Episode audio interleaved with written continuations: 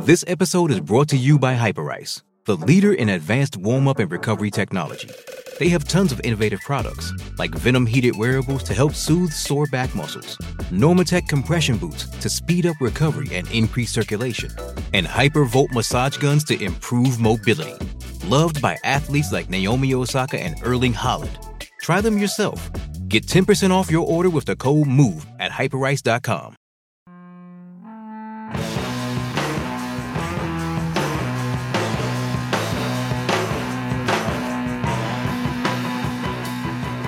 Hello, folks, and welcome to the A to Z Sports Big Orange Podcast.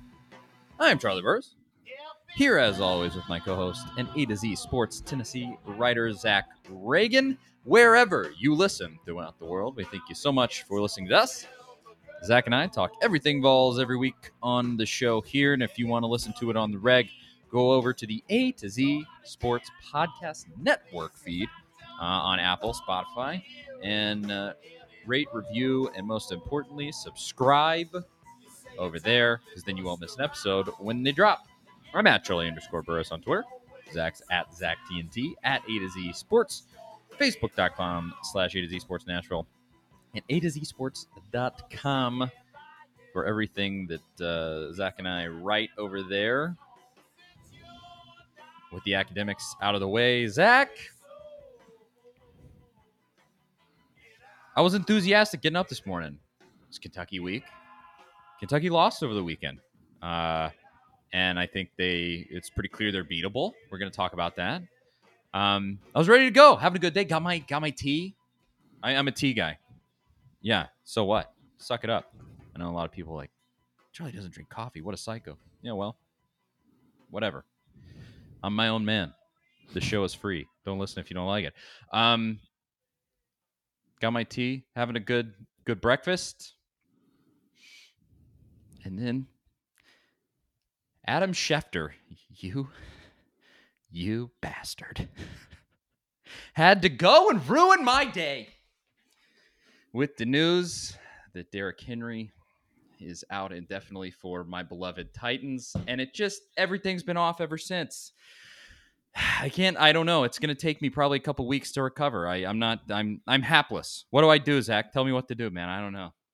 I wouldn't recommend uh, reading anything I've written today, then, because that's pretty much how I've spent most of my afternoon is uh, writing about Derrick Henry. Usually, I'm mostly, uh, you know, Tennessee Vols type stuff, but today's kind of been all hands on deck because that's some pretty major news. But to brighten your day, I, I did recently uh, just in the last hour write about how the best case scenario for Derrick Henry is he comes back in six weeks. If everything goes perfect, this is kind of what Ian Rapoport's saying. Would be right after the bye week, I think, for the Titans against the Jaguars, December 12th. Best case scenario and worst case, barring an unforeseen setback, which this is the state of Tennessee, so it's very possible. Yeah. You know, week 18 playoffs. So could be worse, right? Could could be like an ACL, you know, no chance of coming back. Really, just interested to see what they do uh, before the trade deadline if they make. Well, they, they just there. signed Adrian Peterson moments ago, so Oh, they did. so my I think my next column is going to be should Adrian Peterson go into the Hall of Fame as a Titan? I mean, it's an obvious question, I think. Obviously, that that is what should occur. Because yeah, I mean, he's his legendary Titans career, as we all know, and uh, some of the best seasons ever. Uh, how I will always we don't have to talk I about the specifics. but- always remember him. exactly. well, this is not a Titans show. Uh, it just the, the Titans just ruined my day. That's all. Uh, but we are talking about Tennessee, and Tennessee had some interesting news last week. We try, you know, we basically tried to speak into existence a a newsless bye week. Well, we didn't make it, although it was generally speaking, it was a fine fine bye week. Nothing all that crazy happened. In fact, what did happen, I would say, was expected. Uh, but I'm not sure I expected it right in the middle of the season. Harrison Bailey, your your backup quarterback for the Vols, really third string at this point behind Joe Milton uh, and and Hooker, is transferring away from Tennessee. Announced it right in the middle of the season, and this, um, as I said, I I would say I expected it, but probably not till the offseason. What were your thoughts initially, Zach? Yeah, I was kind of surprised by the timing. I mean, I I, I think we definitely all knew this was coming. He, he's not going to sit there and be third string. Yeah, Tayven Jackson's coming in next season, and I'm sure Heupel will look to the transfer portal for even more quarterback help because even with Bailey on the roster, it's clear that he wasn't a fan. The timing was surprising, and it kind of leaves Tennessee in a bind. I mean, no, Tennessee's not going to beat Georgia, probably not going to beat Kentucky with Harrison Bailey if he's starting because, you know, whatever you think about Joe Milton, I think Josh Heupel knows more about quarterbacks than us, most people listening to this show. I mean, he's been doing it for a long time. He, his resume speaks for itself. There's something with Harrison Bailey that he doesn't think he can run this offense. Whatever it is, you got to trust Heupel on this. I think he's earned that.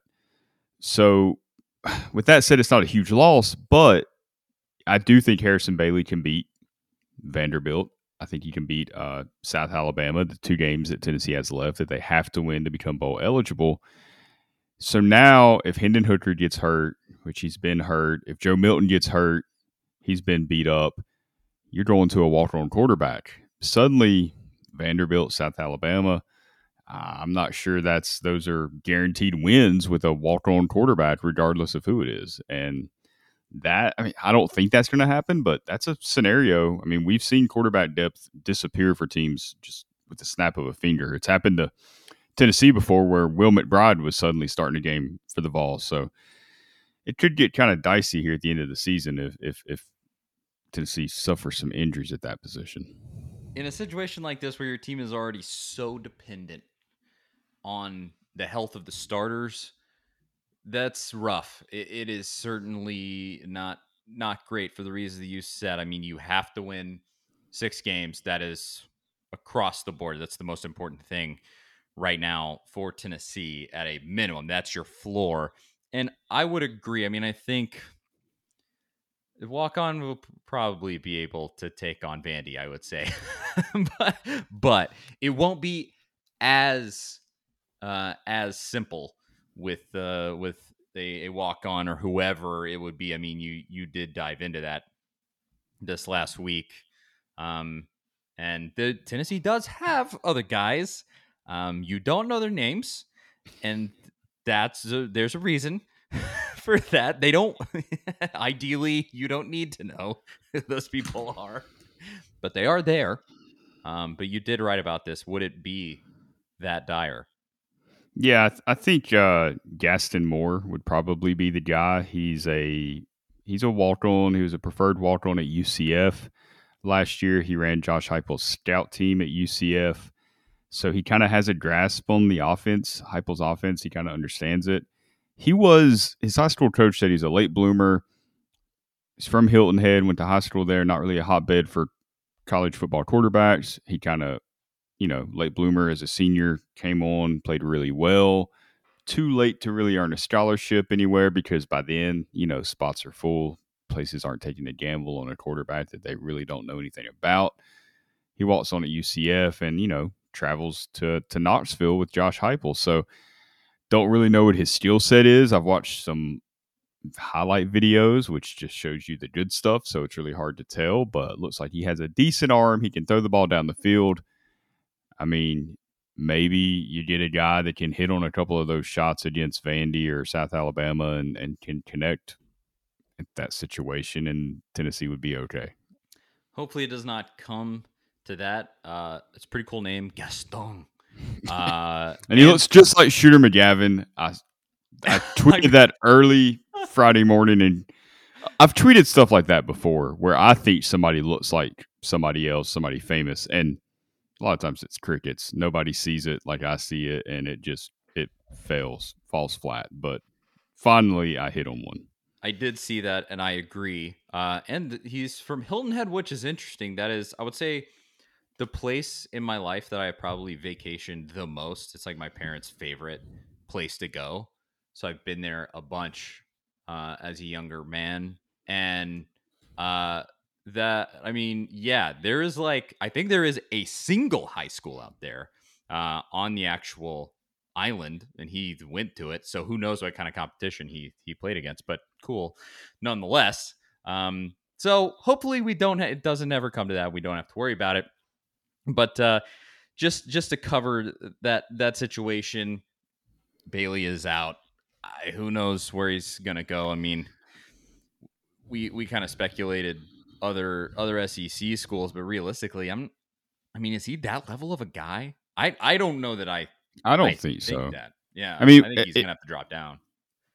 If you if you're going to another SEC program, you're not taking Harrison Bailey to start, right? I mean, if you transfer yeah. to uh, even Kentucky or, or Mississippi State, you, you, don't think he's going to be a starter at one of those places. So why transfer somewhere that you can't start? It seems more likely he's going to go. I mean, maybe he goes to like a Pac-12 school or something where they throw the ball a lot. A Big 12 school, I don't know. Maybe it's a Group of Five school. I definitely don't think he'll be another SEC program. But I do think it this makes it even more likely that Heupel will chase a quarterback or two in the portal, especially with Hendon Hooker. All of a sudden, you start hearing his name with the NFL draft. Uh, Mel Kiper's talked about him being on the draft board, and suddenly, something that we did not even think of a possibility, Hooker might have a decision to make. And then you're left with Joe Milton, who we've seen a true freshman who I think is going to be really good, but he's still a true freshman and does not need to start from day one. Uh, then you've got to chase somebody. Maybe he can go to LSU and get Myles Brennan, who today hit the portal himself.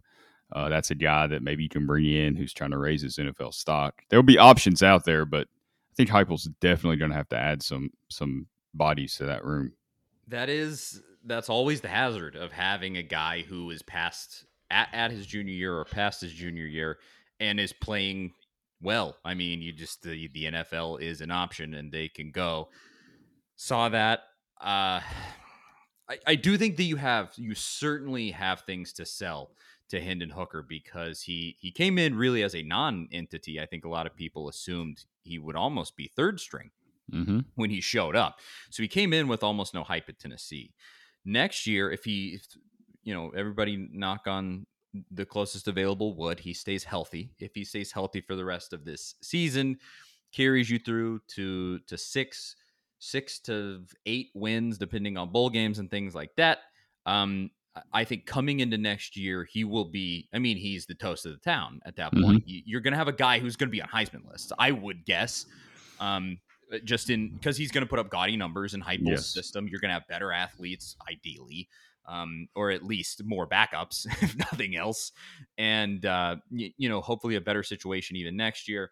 You can sell to him like, hey, we'll have some NIL deals lined up for you. You stay in town. And then on top of that, you can get another year behind you with better tape for the NFL. We think you could maybe get an even higher draft. Like you would have things that you could sell to the kid, I think, unless he just goes off and it becomes clear that he's like going to be an early pick in the draft or something like that. And I, that would you'd be pretty hard pressed to do that at this point unless you beat Georgia and maybe win out for the rest of the year and have a miraculous end of the season. Not not totally sure how that would happen, but you never know. I I would say would I tr- this is an interesting question. Would I trade winning out, which would include a win over number 1 Georgia for losing Hooker in the offseason? Yes, I yes. think I would. and so I, would. I, mean, I mean, let's you, be honest here. I think you would because I think the chances are high at that point that you would get a good quarterback in yeah. the portal. Maybe not Brennan, who I think will probably be the best available, but somebody is going to want to come play for Josh Heupel. I mean, uh, good lord, because you got to think about the ramifications of that. And at this point, let's let's be honest, a little bit of a far fetched. I mean, Georgia's a machine right now, man. They are they just clamped down on Florida's hopes and dreams and just they grind you into a paste out there. That that defense is crazy. But per se that did happen. You think about the ramifications there. It would exactly reiterate that Kirby can't get it done. I mean, you're not mm-hmm. probably not making the you would win the East, and I guess they would have a second chance. If they beat Alabama in the championship game and go on to the playoff, that could still happen. But let's say they lose and then they lose to Alabama. They don't make the playoff. I mean, I don't want to say Kirby's like on the hot seat at that point, but there's definitely there would definitely be a feeling at Georgia that it would be like, well, if we can't do it this year, when is it ever gonna happen? I mean, Junior, that's what I'm saying. Mm-hmm. If you can't do it with this team, because they're clearly the best team in America right now. If you can't do it with this team, you're not going to do it. You know, it's just I I don't see how I it's one of the best college football defenses I've ever seen by a pretty decent margin, and and so like yeah, I I think you would start that conversation, and that would be huge. I think that's good for recruiting. And then you're, you know, if you can win recruiting battles against Georgia at this point, as Josh, like the ramifications there would be insane. Like, and so that's why I say like the trade offs there to win out the rest of the season, but you don't get to keep Hooker. It would be pretty nice, I think, just because you get one over on on you know one of your biggest rivals, get a little unrest going there. It would be massive. I mean, in Kentucky, I think there's a really good chance that you do beat Kentucky this week, uh, and you know, uh, winning, beating them is going to be really nice. I'll to give you a little preview of what I'm going to say later in the show.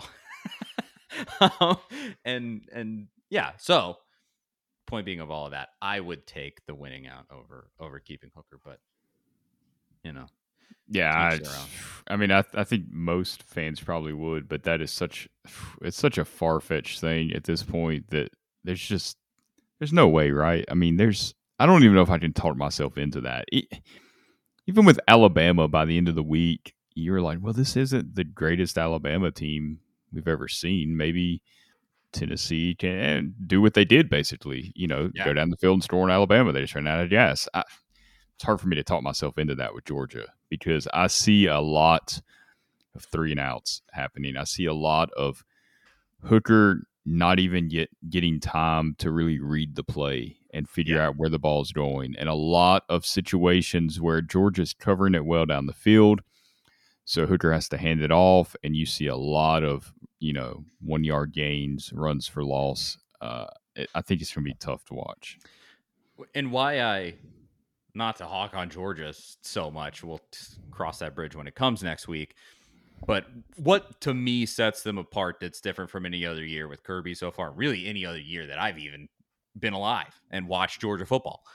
Um, I watch them and I say if they played Alabama this week, I they're beating Alabama to me. I mean, they're and it's not even like I watch them and I go, I'm not sure that it will even be that close of a game because I don't think Alabama will be able to score. You can't win if you don't score. like they don't uh, it, Florida's offense is not bad. Dan Mullen is a good offensive coach. They scored seven points. It, like it just is crazy. It's crazy. How, I still think. I and they still and they scored. The defense scored 14 points in that game too. If I'm that's insane. correctly. Yeah. I still feel like for some reason, even though I agree with everything you're saying, and it's it's sound logic and it's probably absolutely correct. For some reason, I feel like the SEC championship game Georgia's just going to blow it. They're just going to come out flat because it's what they do. They've made a habit of it. They've made a I habit mean, of it. I, this I is their say. best chance. This is better than the 2017 team. Way better. This is this is their shot, and it's still Nick Saban. He still has talent, like uh, elite talent. Is Georgia has a little bit better right now as they've been recruiting better slightly I don't know. I think Saban will find a way to beat Kirby Smart, and but in that scenario, then it's a mess because you've got Alabama and Georgia with one loss, and Cincinnati's there with no losses, and you got Oklahoma and Ohio State. It's just going to be a whole big mess, which I enjoy seeing the fallout from that. That that actually would be kind of fun. I mean, I I hope as much as it it kind of makes me throw up in my mouth. I ho- hope that that actually does happen mm-hmm. because Alabama just winning another title like every other year is it's way no big more deal. tolerable. Yeah. yeah, way more seen tolerable it. than seen Georgia. That one a bunch. Yeah. Ugh. I mean, it almost makes me. I know there's a lot of Braves fans. I'm sure there's a lot of Braves Tennessee crossover, without a doubt. It kind of makes me a little ill watching the Braves have all this success because there's a lot of Georgia fans like in that set of that. That's how fans. I always feel about the Braves. You know, I'm I'm a I'm a Mets fan, so I'm not a Braves fan at all. I have a lot.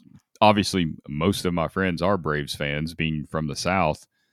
But that's how I feel. I associate the Atlanta Braves with Georgia Bulldogs. I Yeah, mean, that same. is how I've always viewed it, and it's it's such a weird thing for Tennessee. I mean, I get it regionally.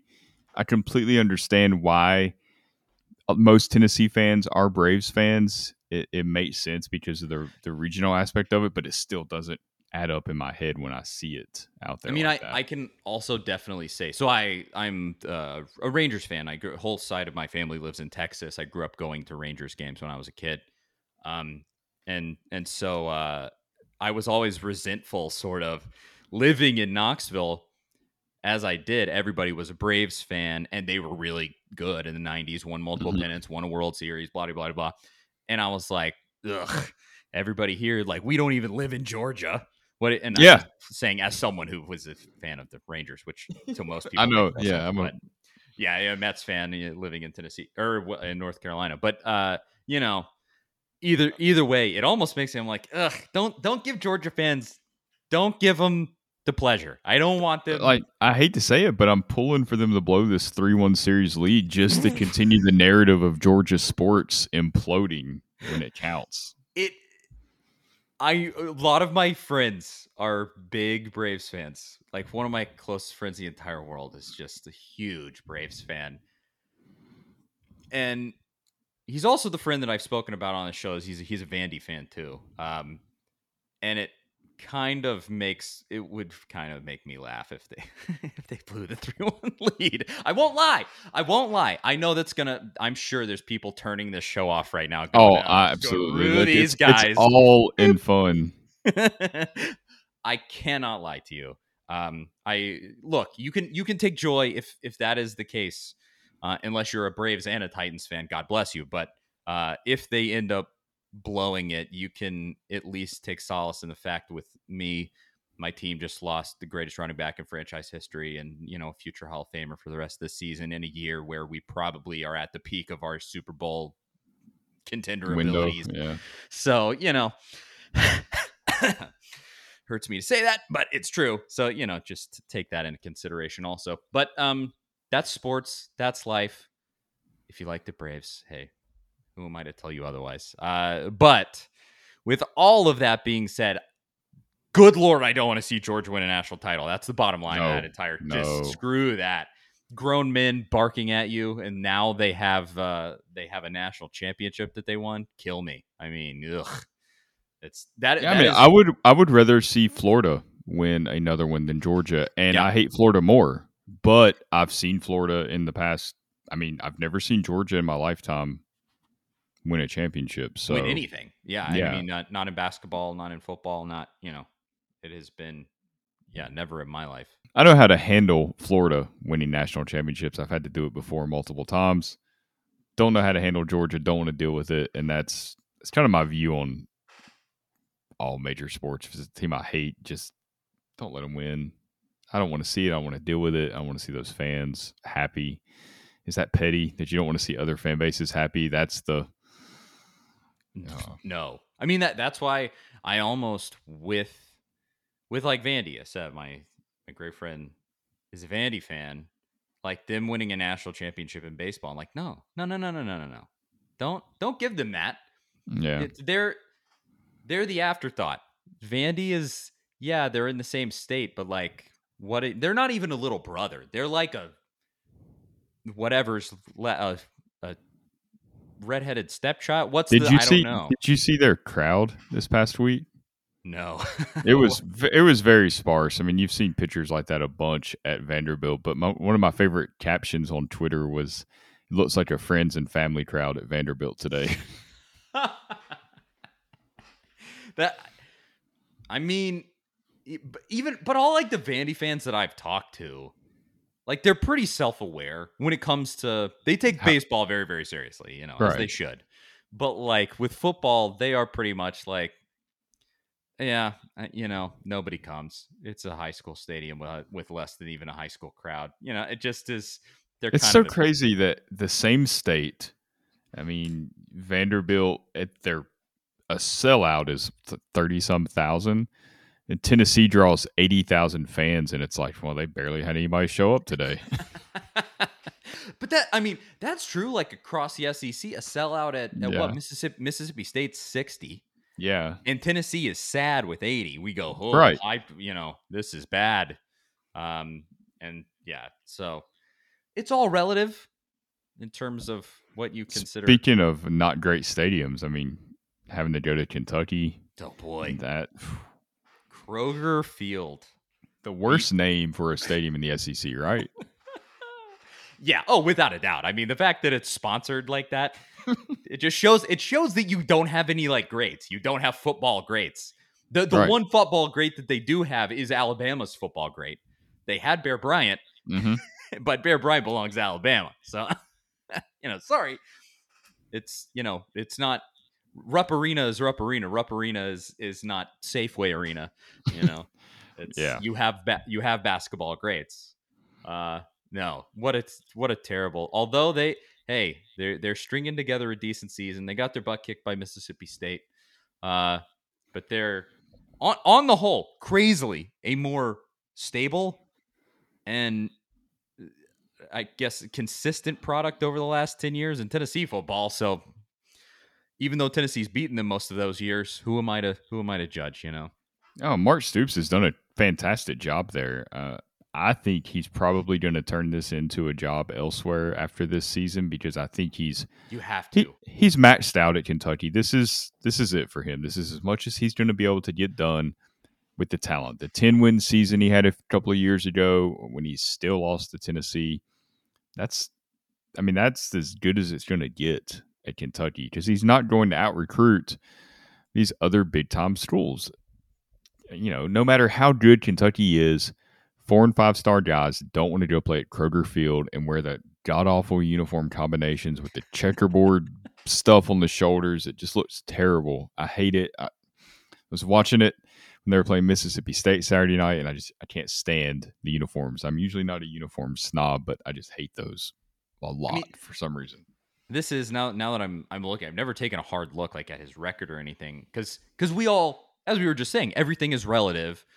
Uh we look at what he's done at Kentucky and we go like, "Ah, I mean for Kentucky, like he's he's done well, frankly." But you look, he is 55 and 52, so he's almost just a 500 coach at Kentucky. He's only ever played in 5 bowl games, although they have won 3 of those 5. Uh Or And- just surviving as a head coach at Kentucky for eight years is something is is an accomplishment. Nah, they won. They won ten games, including the bowl game in 2018. Although that included a a blowout loss to a Jeremy Pruitt Tennessee team. Those that ten and three season. Um, so that that's a stink that never wears off. Uh, but uh, like on the whole, I mean, th- this is my my prediction as of right now, just from the news that's kind of trickled out about like the coaching carousel. I, I think James Jimmy Frank he he's out at at Penn State, not fired, but he leaves. I think he leaves Penn State because they're not going anywhere this year. They lost Illinois. It's over. Um, and so he goes to either USC or LSU, one of those two. Maybe uh, maybe Kiffy at LSU. I, I don't know. He goes to one of those, and then Stoops goes to Penn State. That's my that that would be to me. That's a decent move by Penn State. Stoops, I think you have you do have the extra potential there. He gets out of the SEC. You it's Mhm. an easier row to hoe up there in the Big Ten, and and you could kind of like I, I think everybody would go like pretty good hire. Stoops can win, uh, you know, and and Franklin gets out like he wants to because that's just been specifically. I I know you see. Uh, this is just me extrapolating. Clay Travis has been talking a lot about James Franklin leaving Penn State, and I'm pretty sure that Clay Travis like knows James Franklin because J- they're both uh, James Franklin coached at Vanderbilt. Clay went to Vanderbilt, uh, and and is like he lives in Nashville. I think they ended up forming a relationship, maybe of some just a friendship. I think their wives might be friends or something. Yeah, yeah, yeah, yeah. well, So yeah. maybe yeah, maybe the wives are friends, something like that. And I I wonder if Franklin is like sort of telling him like, "Hey, float my float me out there, get the name going around," you know, something like that. I just wonder cuz it yeah, I mean at, at Penn State like this is this is another one of probably one of his best teams at Penn State and they just they blew it against Illinois. Like they just it's not going to happen. I mean, if you're USC, is he still even your top target? Or if you're Yeah. LSU after that, you got to wonder about that too.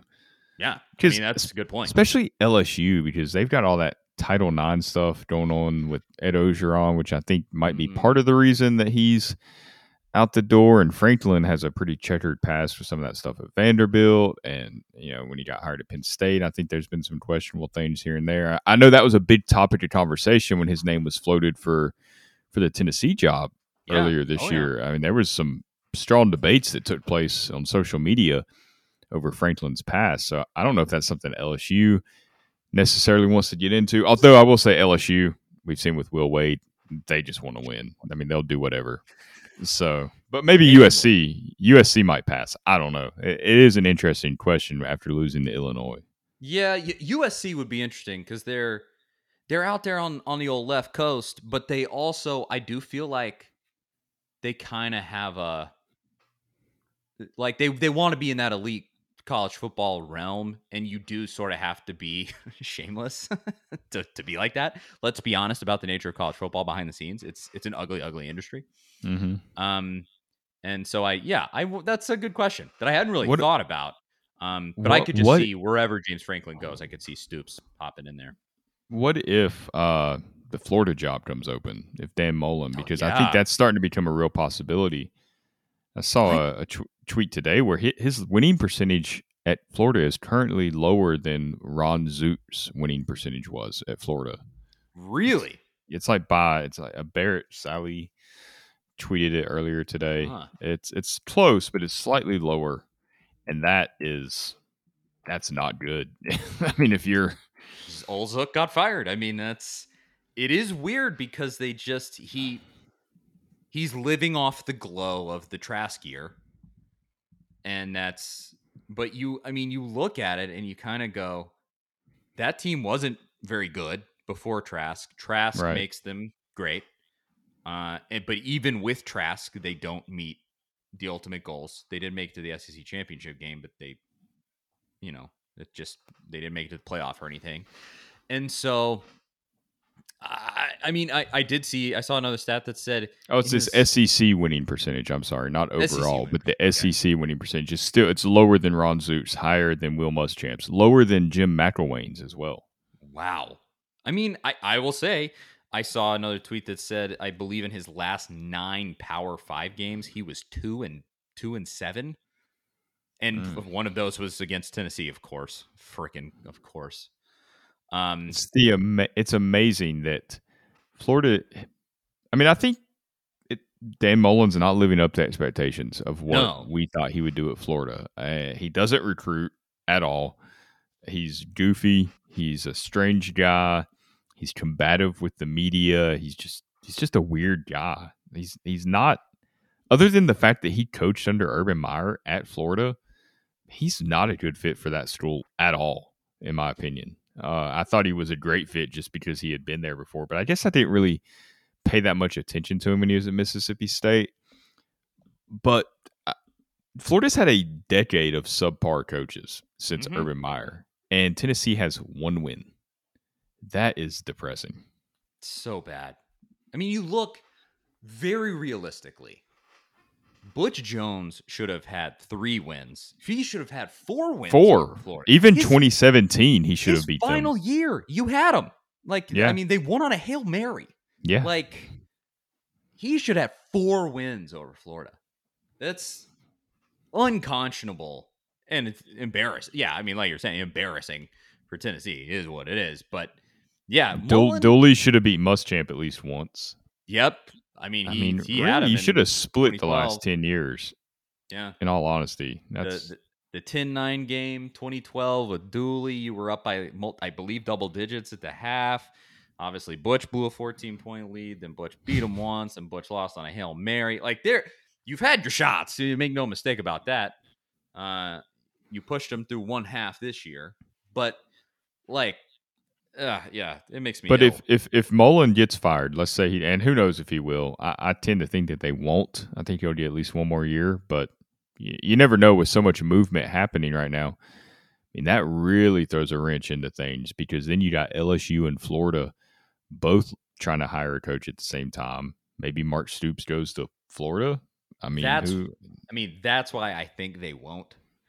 Right? Is because of that LSU element and LSU right now with their AD that's known They'll for get- big yeah. hires. I I could see them uh, bowing out. Also, you have to take into consideration. I saw somebody tweet this, and I was like, "That's kind of it. Kind of makes sense."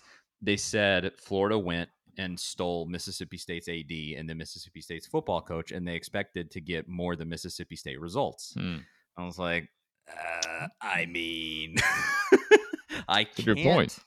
I I mean, I can't say that they're wrong. Um, right. It's a bit pretentious to think just because those two guys are at Florida, suddenly they're going to have a lot more success because of the the colors and the name on the uniform, right?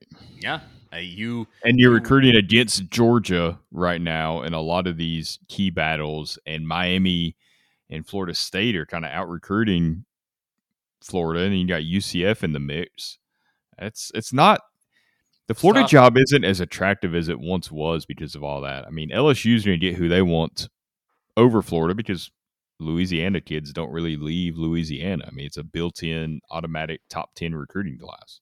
It's it's crazy to look back on it, and I hope at some point there's like a thirty for thirty uh, about this, and I guess to a certain extent there kind of has been some, uh, but about like Aaron Hernandez specifically, but like the the total fall from grace, it hasn't felt as monumental as Tennessee's downfall in terms of the results on the field with Mhm. Florida, but the way that Urban Meyer ruined that place on the way Oh yeah. out. Like the the culture had clearly gotten so toxic. You hear about all of the stories. I mean, obviously they had essentially a serial killer on their team, and then on top of that, I mean, you you had who was it? Uh, the the Pouncey twins. Yeah. And, um. Some some of those. All and all of these like uh, I wasn't it some sort of stat where it was like forty plus players from Florida's team uh national championship teams had been arrested 40 plus that or kicked out of the program or something. I mean, yeah it's crazy like the, even Cam just- even Cam Newton has that on his resume, getting kicked out true. of Florida. i mean it, it was just it was insane and then like he just he left the place and i you look back and like i almost have like mercy on zook where i was like man he really just effed you like uh and or what am i It was Muschamp. Muschamp yeah was yeah, sorry after i put that put that wrong Zook. It was, uh, meyer between Spurrier and Meyer. Yeah, yeah, yeah. yeah, yeah. Uh, man, those were the golden years with with Zook, man. That's, that's when they we, showed it. we could actually beat them. Um, but uh, yeah, the you look at Muschamp and you go like, Muschamp's not a good coach. I think we know that now from South Carolina and everything. But I almost go like, you got handed a crap sandwich down there. Uh, but hey, nonetheless, I feel no no love lost for Florida. I hope that uh, the entire program collapses, as far as I'm concerned. Uh, and and becomes Vandy. That would be nice. Um, but otherwise, we are getting way off. I agree. The coaching carousel could be totally crazy. Very interested to see what happens, and specifically with the coach that Tennessee is playing this week. Let's talk about Kentucky. Coach Mark Stoops having a decent year so far, or at least they were. And then they went to Starkville, Mississippi this weekend, and kind of surprisingly, sort of got their butt handed to them. Uh, 31 17. I don't have it right in front of me, but I believe that was the final score. Uh, and to me, I watched that game and it was sort of the chickens coming home to roost for Kentucky. I don't want to say they've been playing with fire, but as they have the entire time with Mark Stoops, they just play a brand of football that is not elite. Like it is just not it's not going to win you a championship in college football. This slow, plodding, almost like Air Force triple option offense with a quarterback that never throws. We have, you know, we have a pretty decent defense, but it's still when they have a bad game, we lose by 20 kind of a defense. And so, like I said, it kind of they sort of got what they had coming. I was hoping that that game would come against Tennessee, and hopefully they have back to back weeks of terrible performances. Ideally, knock on wood. Um, but that uh, they looked as human as they have this entire season against Mississippi State. Yeah, I don't really feel that anxious about this game. I feel pretty good about Tennessee's chances, really. I, I think Kentucky's defense has been a little overblown as far as how good people think they are. I, I don't really see it. I mean, they're they're number 32 in total defense. That's decent, right? I mean, but you know, they they've played Chattanooga, they've played Louisiana Monroe. They've played really close games against not great teams. South Carolina, they beat them 16 to 10. They beat Missouri 35-28, two teams that that Tennessee blew out. They beat a not very good at all LSU team that's just a disaster right now. Um, Georgia pretty much shut them down. Then you lose to Mississippi State, who kind of runs that an offense not really like Tennessee's, but kind of in that realm. They've given up 20 touchdowns this year. Uh, that's not elite. I mean, Georgia's given up five. They're, they, when Georgia and Kentucky played, it felt like they were trying to put Kentucky in that same stratosphere as Georgia's defense, and it's nowhere close. They're you know they're number 58 in the country in passing yards allowed. Number 59 is Wake Forest, who is giving up lots of yards and points despite being undefeated. I mean, they're right there. NC State, Utah, UNC Tennessee should be able to throw the ball all over Kentucky. I think. I, am not that con- concerned about the offense here. I think it'll be a game where they throw more than they run. I think Kentucky's run defense is pretty decent. I think it's like top 20. But I think Tennessee will be able to air it out and beat Kentucky down the field. This this game to me sets up as well as it could for for Tennessee being a a night game away at Kentucky. You know, I, I hadn't even noticed this. According to ESPN's uh, Football Power Index, the FPI, Tennessee is a favorite in this hmm. game. 50, 51.3% chance to win. Now that's computer generated. That's not, there's no human element to that, I believe. I think it just takes in whatever algorithm they have for that. But I mean, a six and two Kentucky and a four and four Tennessee team, and Tennessee, according to a computer, is still the favorite. Like, what does that tell you? And Kentucky, like they're you know, they can, hey, Kroger Field, good for you. Let's not act like it's like one of the great home field advantages in college football. It's, you know, I, I think back to what, two, two years ago. And yeah, 2019. And Pruitt goes in there and wins. Like Pruitt did it. So I'm not going to act like this is unconscionable for Tennessee to win this game or anything like that. I am with you. This weirdly because it's Kentucky, I think this this must be what Florida fans feel like when they talk about the Tennessee game. There's just no way that it's not. Because it's the same I, I just feel like it's the same thing. I have seen Tennessee lose to Kentucky three times in my entire life. Three times. And one of them was last year. So it was two until a year ago.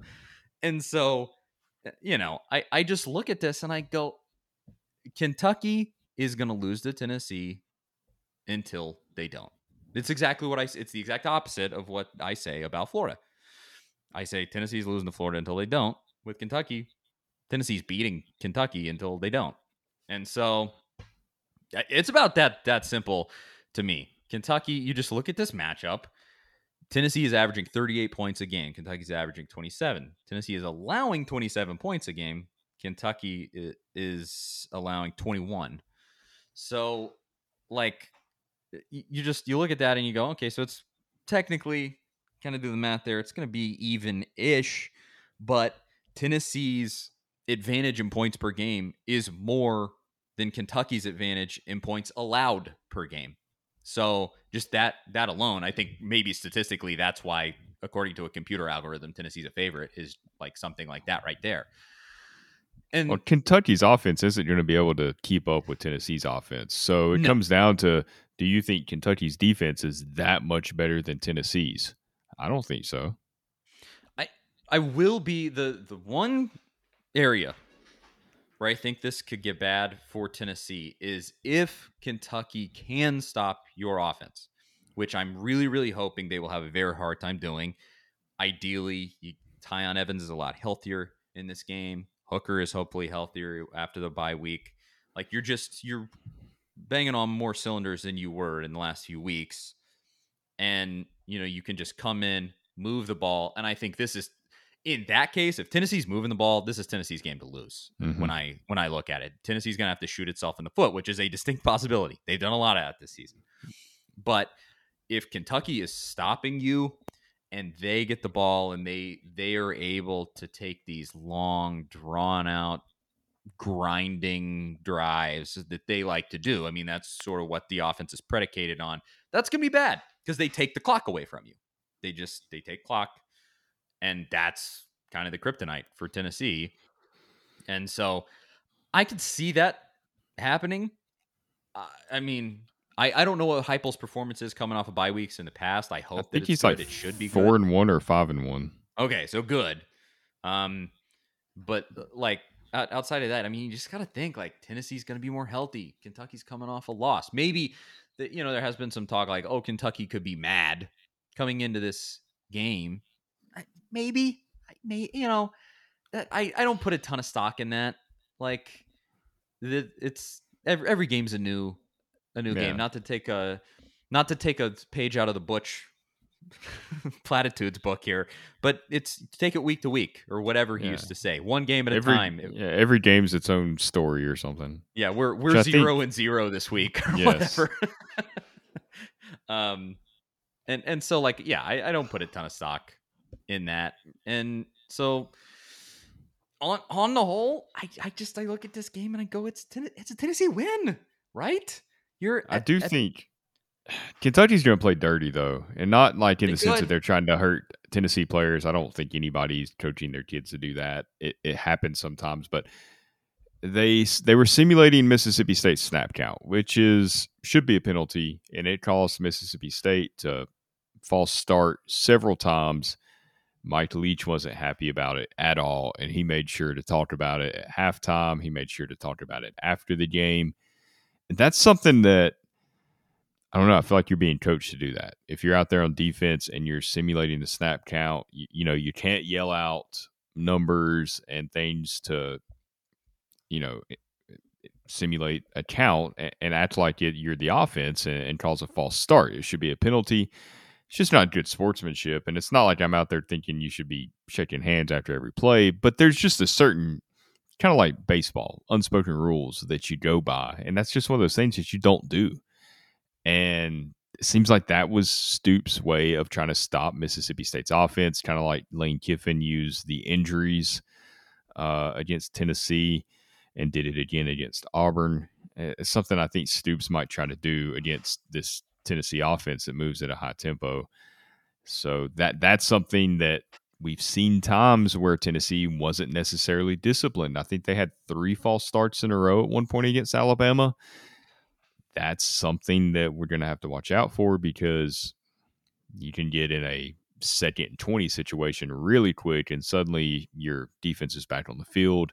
It's another one of those long drives that you were talking about. Yeah, that, that just you can't let that happen. You have to. I mean, just look at the games where Tennessee was ultra successful, and look at the games where they weren't. Tons of penalties in the games where they weren't. It- it's such a killer. It just is across the board. It will murder good drives. So you you cut that out. I mean, the, the keys to success are all there for Tennessee. Play your game, control the game, and play it the way that you want to play. it. I mean, I, I think the absolute ideal is for Tennessee to have a very nice mix of long dink and dunk drives that end in success and also drives that end with a big play or a couple of big plays, you know, where you three three plays, a minute 20, and then you also have some drives that are 12 plays, you know, five minutes, five and a half minutes, something like that. A nice mix of both, and that's that's as good as it could go. Put up to me, I think your number in this one's 30. I, I think it, it just sort of seems like uh, that's a that's a lot of points for Kentucky. I would put it that way. Thirty points is a lot for Kentucky. They they have let's see how many times they've done it this Three season. times. Yep, three times. And even one even time in was against Louisiana Monroe. the win over Florida. They scored twenty. Yeah. 28 against Chattanooga at home. So I think thir- 30 is kind of your number here to me when I, when I look at this, and then I think you're you're golden if it turns into a shootout somehow. Ooh? I think you're golden. I I don't know how that yeah, how that's gonna occur. But it but if it did, you know, if you're if it ended up doing that, I think you're you, you did have like their game against Missouri, 35-28 was a win. So like that was pretty back and yeah, forth. A lot of touchdowns. I think they scored some defensive touchdowns against LSU to get up to 40. And I yeah, and that's that's one that I would look where you go like that might have been their best game of the Yeah. season. Um, that's where everything clicks for Tennessee, kind of like in you know maybe Tennessee's version of the South Carolina Missouri games.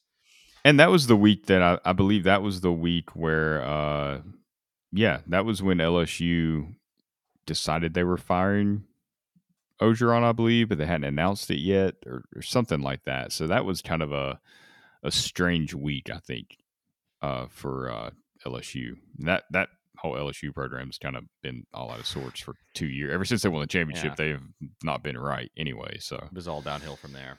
yeah, But they still uh, can beat Florida somehow, though. I don't, I don't understand that, but I can't mean, get I- past Mississippi State. yeah I, th- I think it just it speaks to like the the tenuousness of like being a coach in the SEC winning in the SEC like every every year that passes just how much more impressive does it become with how comprehensively successful Saban has been like Yeah. when you just look at how tough it is like you can have like a flash in the pan with Joe Burrow. That's great, undefeated season, and then you just fall smashing back down to earth, like Orgeron did. Like it is not easy to do that every single year, where we just assume that Alabama is going to be good and they're going to beat everybody almost all the way across the board. Like that's mm-hmm. crazy. I mean, I mean, the perfect example is like Kirby at Georgia. This dude is putting better recruiting classes on the field than Nick Saban is, and he still can't win. Like that's how hard it is. And I think I've I've said my piece about that on the show. I don't think Kirby Smart ultimately is a very good game coach. He just he's great at recruiting. Obviously, he's excellent at recruiting. However, he's doing that legally or otherwise. Uh, Mm. but I mean, you just you got to be the coach too, and Saban is both. Saban is a killer on both ends. He gets the Jimmies and the Joes, and then he whips your ass with the Jimmies and the Joes. You know, At And this point, you almost wonder if you're a coach that takes one of these high profile jobs, like the Tennessee job, the Auburn job, uh, Florida, any of these big jobs, what what's your goal? What's your end game? Because you have to know if you're a coach. I, I feel like you have to be rooted in reality because you have to look at scenarios realistically. You can't coach off hopes and dreams. You have to know that the odds are against you being there more than four or five years. Like it just doesn't mm-hmm. happen outside of Nick Saban. So what what's your goal? It's got to be a payday, right? You're doing it for the money at mm-hmm. this point. I feel like because otherwise, if you're Mark Stoops, if you're somebody like Dave Clawson at Wake Forest, uh, Billy Napier at Louisiana, you're probably getting paid de- pretty well relative to average salaries in this country. You're getting paid very well. You've got a job that you can stay at for decades if you want, as long as you have eight, nine win seasons. You can afford a down season when maybe you don't have a lot of depth or you don't have a lot of experience. Why I, I'm starting to wonder if we're going to see more of these guys staying at those jobs because the shelf life of of, of life at, at a school is so short. I mean, th- it's one of the main reasons why, you know, I've kind of gotten a reputation as the the fire everybody guy.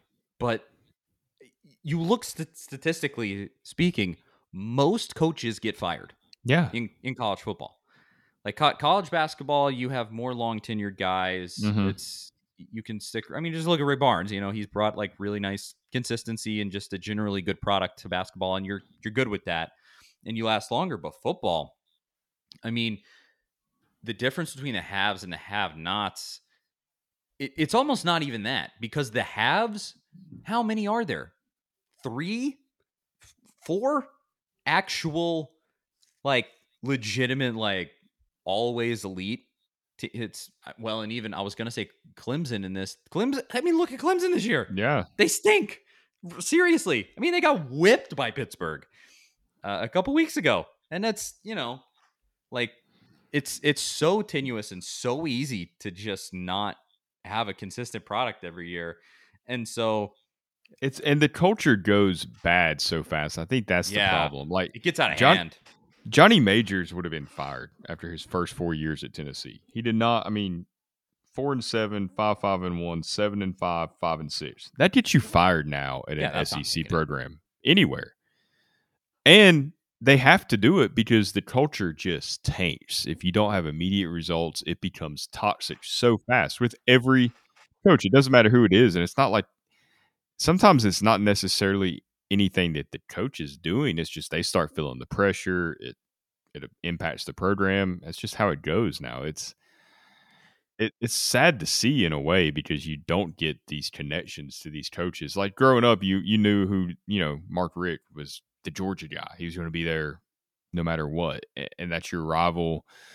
It's it's hard to explain that way, but it, it's such a I don't know. You, you don't feel connected to any of these programs in the SEC the way you used to. Yeah, not not at all. Like there just isn't any of those stalwart Right. guys. Like they're even. I mean, you even think back. Uh, I don't know how long he was there. I just remember it from my my childhood. But even like Vandy had like uh, not Bob, what was it? Bobby Johnson, right? Oh yeah. At Vandy, like even they like had a guy that you know, and they have always just sucked, but they just they sucked in perpetuity, and so they were just like, well, he's the coach, for, you know. Yeah. we stink, but he's the guy. Like, how are we? What are we supposed to do? You know, And It was such a major deal to move on from a coach. yeah, and now eh, eh, like i remember the year that uh when dooley got fired is when it really started that era is when this like three year coaching cycle really kind of started it feels like and i remember thinking hearing that dooley this was really before the year before i really started writing a, a lot about tennessee sports and really understanding how the sport was covered going into that third year, people talking about Derek Dooley being on the hot seat, and I was just like, doesn't it? You know, I'm not a fan of the guy really, but I'd be kind of surprised if they fire him this fast. Like we had just seen Philip Fulmer, you know, for de- you know almost two decades be the coach, and this weird thing had happened with Lane Kiffin. I just wasn't used to this type of turnover in coaching, and now it's and that's just how it goes. it, it really did take a turn when I would say when Saban came to Alabama. What you're saying there, where it was sort of with Dooley, that's when it was just getting in to this regularly only giving guys like three or four years. Uh, because I I'm just looking at Bobby Johnson. Bobby Johnson did not win more than two games in his first th- three years at Vandy. He he went two and 10, 2 and 10, 2 and nine, and then he finally won five games in his fourth year. and boy, I that's we're turning the corner, boy. Uh, yeah, he the most he ever won was seven, and he was there. How many years is that? He was there for eight years. He, Wow. had eight years at Vandy. and, uh, and I mean that's and he was there till 2009, which was like right there. That would have been Saban's third year at at, at Alabama.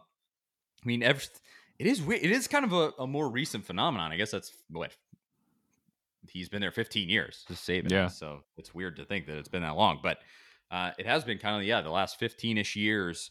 It has just been there's no more of these old time we're here forever kind of guys. You just don't like that. That's why it's really so crazy. Like the guy, what's the guy at Iowa? Um, oh Ferentz. Ferentz. Yeah, I mean that's crazy.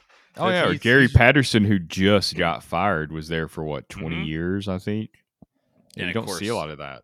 You had to have uh was it Ubbin or one of those guys? I think yes, it was immediate. Yes, Of of course, on on that day, you got to kick Tennessee while you can. Uh, and and talked about how Gary Patterson got turned down by Tennessee way back when. that was right after Fulmer, right when they I hired Kiffin. believe, yeah, he would have. Yeah, He they wanted to make a splashy young hire, and so they turned David down Ubbin has went- he's went straight to the Pat Ford. I think we talked about that before, but he has went just all in on on that. It's been kind full of Pat bizarre. Forty. Yes, They, they all they all on it. Michigan State's riot. Oh, and I loved, I loved this this weekend. We're gonna predict the Kentucky game in just a second. I know people. This has been just an episode of tangents. Bye But- week, bye week. Yeah, it's by it's by week. We didn't we didn't have a game to talk about, so we'll be more on subject next week. But uh, dude, with the Michigan State burning, flipping and burning cars or whatever it was, burning, burning couches and flipping cars. I guess. Well, like a war scene. The after photos the Oh. next day. It was crazy. And so every Tennessee fan on planet Earth, including myself, we all tweeted all these clowns in the national media. We all go, "Hey guys, where's the where's the think pieces? Where are the columns denouncing Michigan State fans? Excuse me, where is that?" And of course they go, "Well, I did say that it wasn't." Dan Dan Wolken pointed to some stupid tweet he had where he was like, "Can we just have college football without dumb college students?"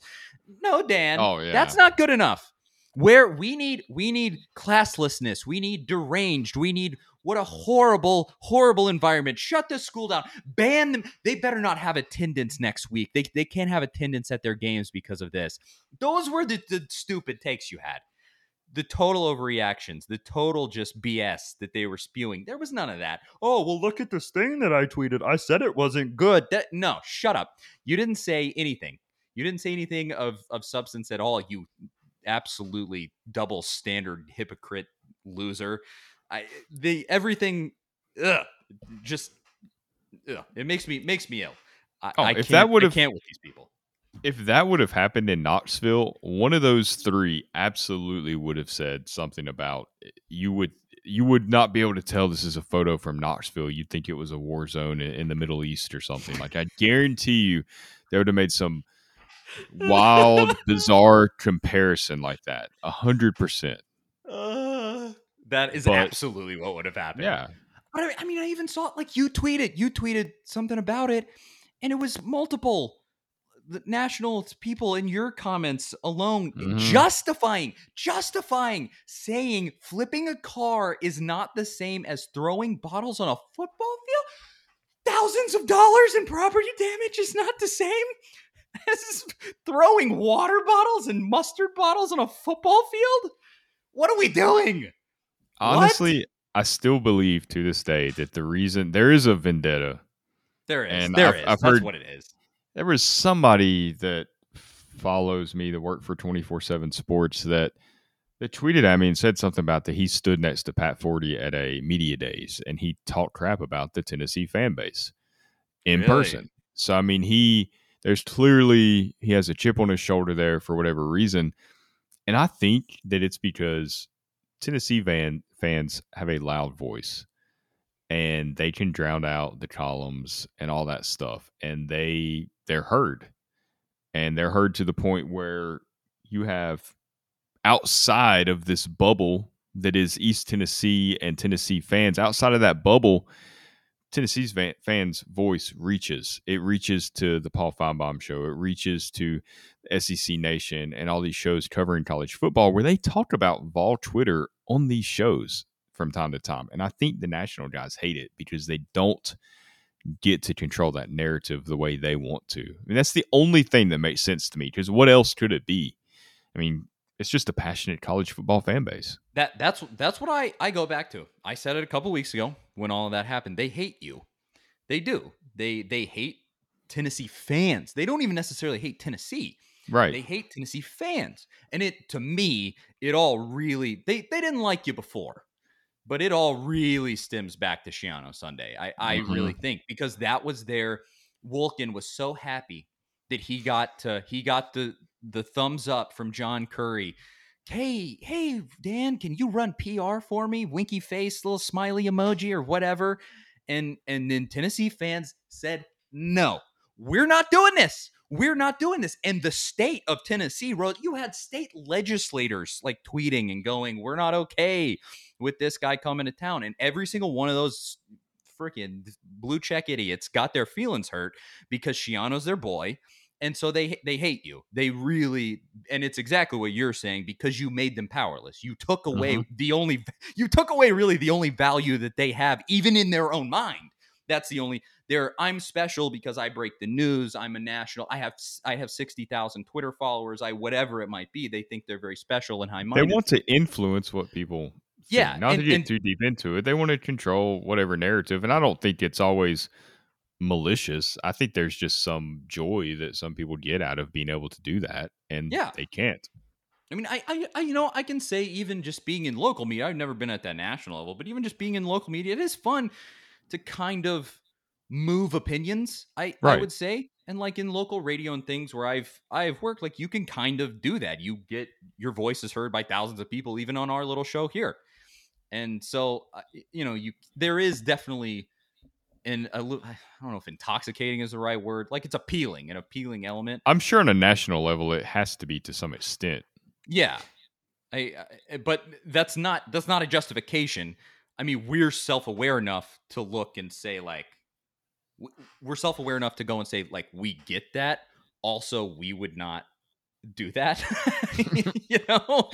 And these guys are not because you do have you have the national guys that we've mentioned before, Barrett Sallee, guys like that, who are self aware enough to go like, yeah, I have this voice that is heard by tons and tons of people with a decent amount of influence, generally speaking, but I'm not going to like abuse that. And I'm not going to beat a fan base over the head with a baseball bat just because I don't like them.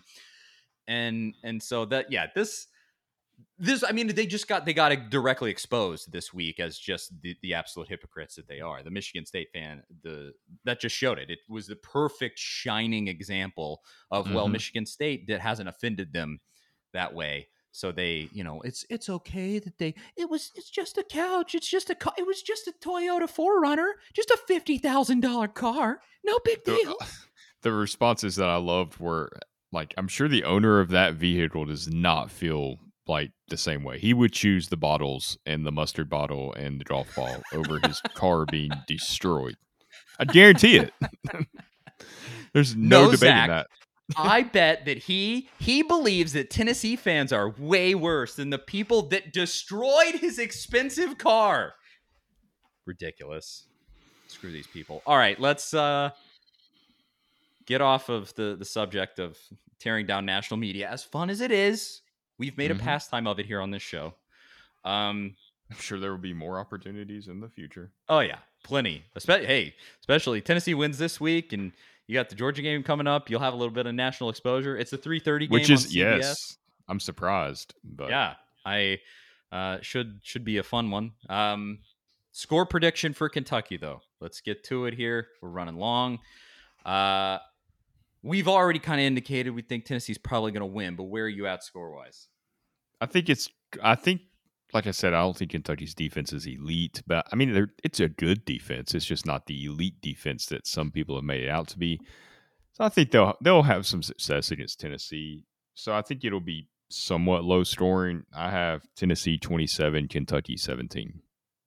27-17 i i agree i don't think that it'll be any kind of a high scoring affair even for tennessee i really liked that 27 at, as a number i'll i'll even ratchet that down well no i'll go 28 i'll say they score 28 just round it out all touchdowns um 28-14 is uh, i don't know i think it'll be closer than that actually now that i'm thinking about it you can see that I don't. I didn't do this ahead of time. 20, 28 21. I'll just give it. Everybody just scores four and three touchdowns. Um, but ten, yeah, I mean, this is if it goes the way that Tennessee would like it to go, this is Tennessee's game to lose. When when I look at it, you just you have the high powered offense that they're going to struggle with. You get them away from playing their game. You win this game. And so just you and the crazy thing is you you actually do at this point at at a few positions you have superior superior athletes. As crazy as it is. You do. You have a better quarterback. You probably their, their running backs really good. I will say they probably have they probably have the superior set of running backs. You have the better quarterback. Your starting offensive lines are probably comparable. Um you know, and and so I just you even look at it on that scale. I mentioned it earlier. There's a reason why the computer at ESPN thinks Tennessee is going to win this game. So there. Well, if if Tennessee does win, I believe it'll be Josh Heupel's first win at Tennessee over a ranked opponent. So that would be kind of a milestone win for him too. It would be huge, and it, it would make this Georgia game will get a pretty decent amount of hype. I think because I sort of feel like Tennessee would get sort of one of those annoying monikers like the best five and four team in America or something, you know, like that going into that. I think so you'd you would it. hear you would hear a lot about how Tennessee could possibly be seven and two if they would have beat Ole Miss and Pittsburgh. Yeah. I think you'll hear a lot about that. And and obviously they're going to want to hype the game up, so you're going to hear a lot of, you know, could Tennessee upset Georgia? Uh, don't don't fall into that Tennessee. Don't read into that too much. It's Georgia. You better prepare like it's Georgia and don't don't read anything after the Kentucky game. Let's let's just see what happens against Kentucky.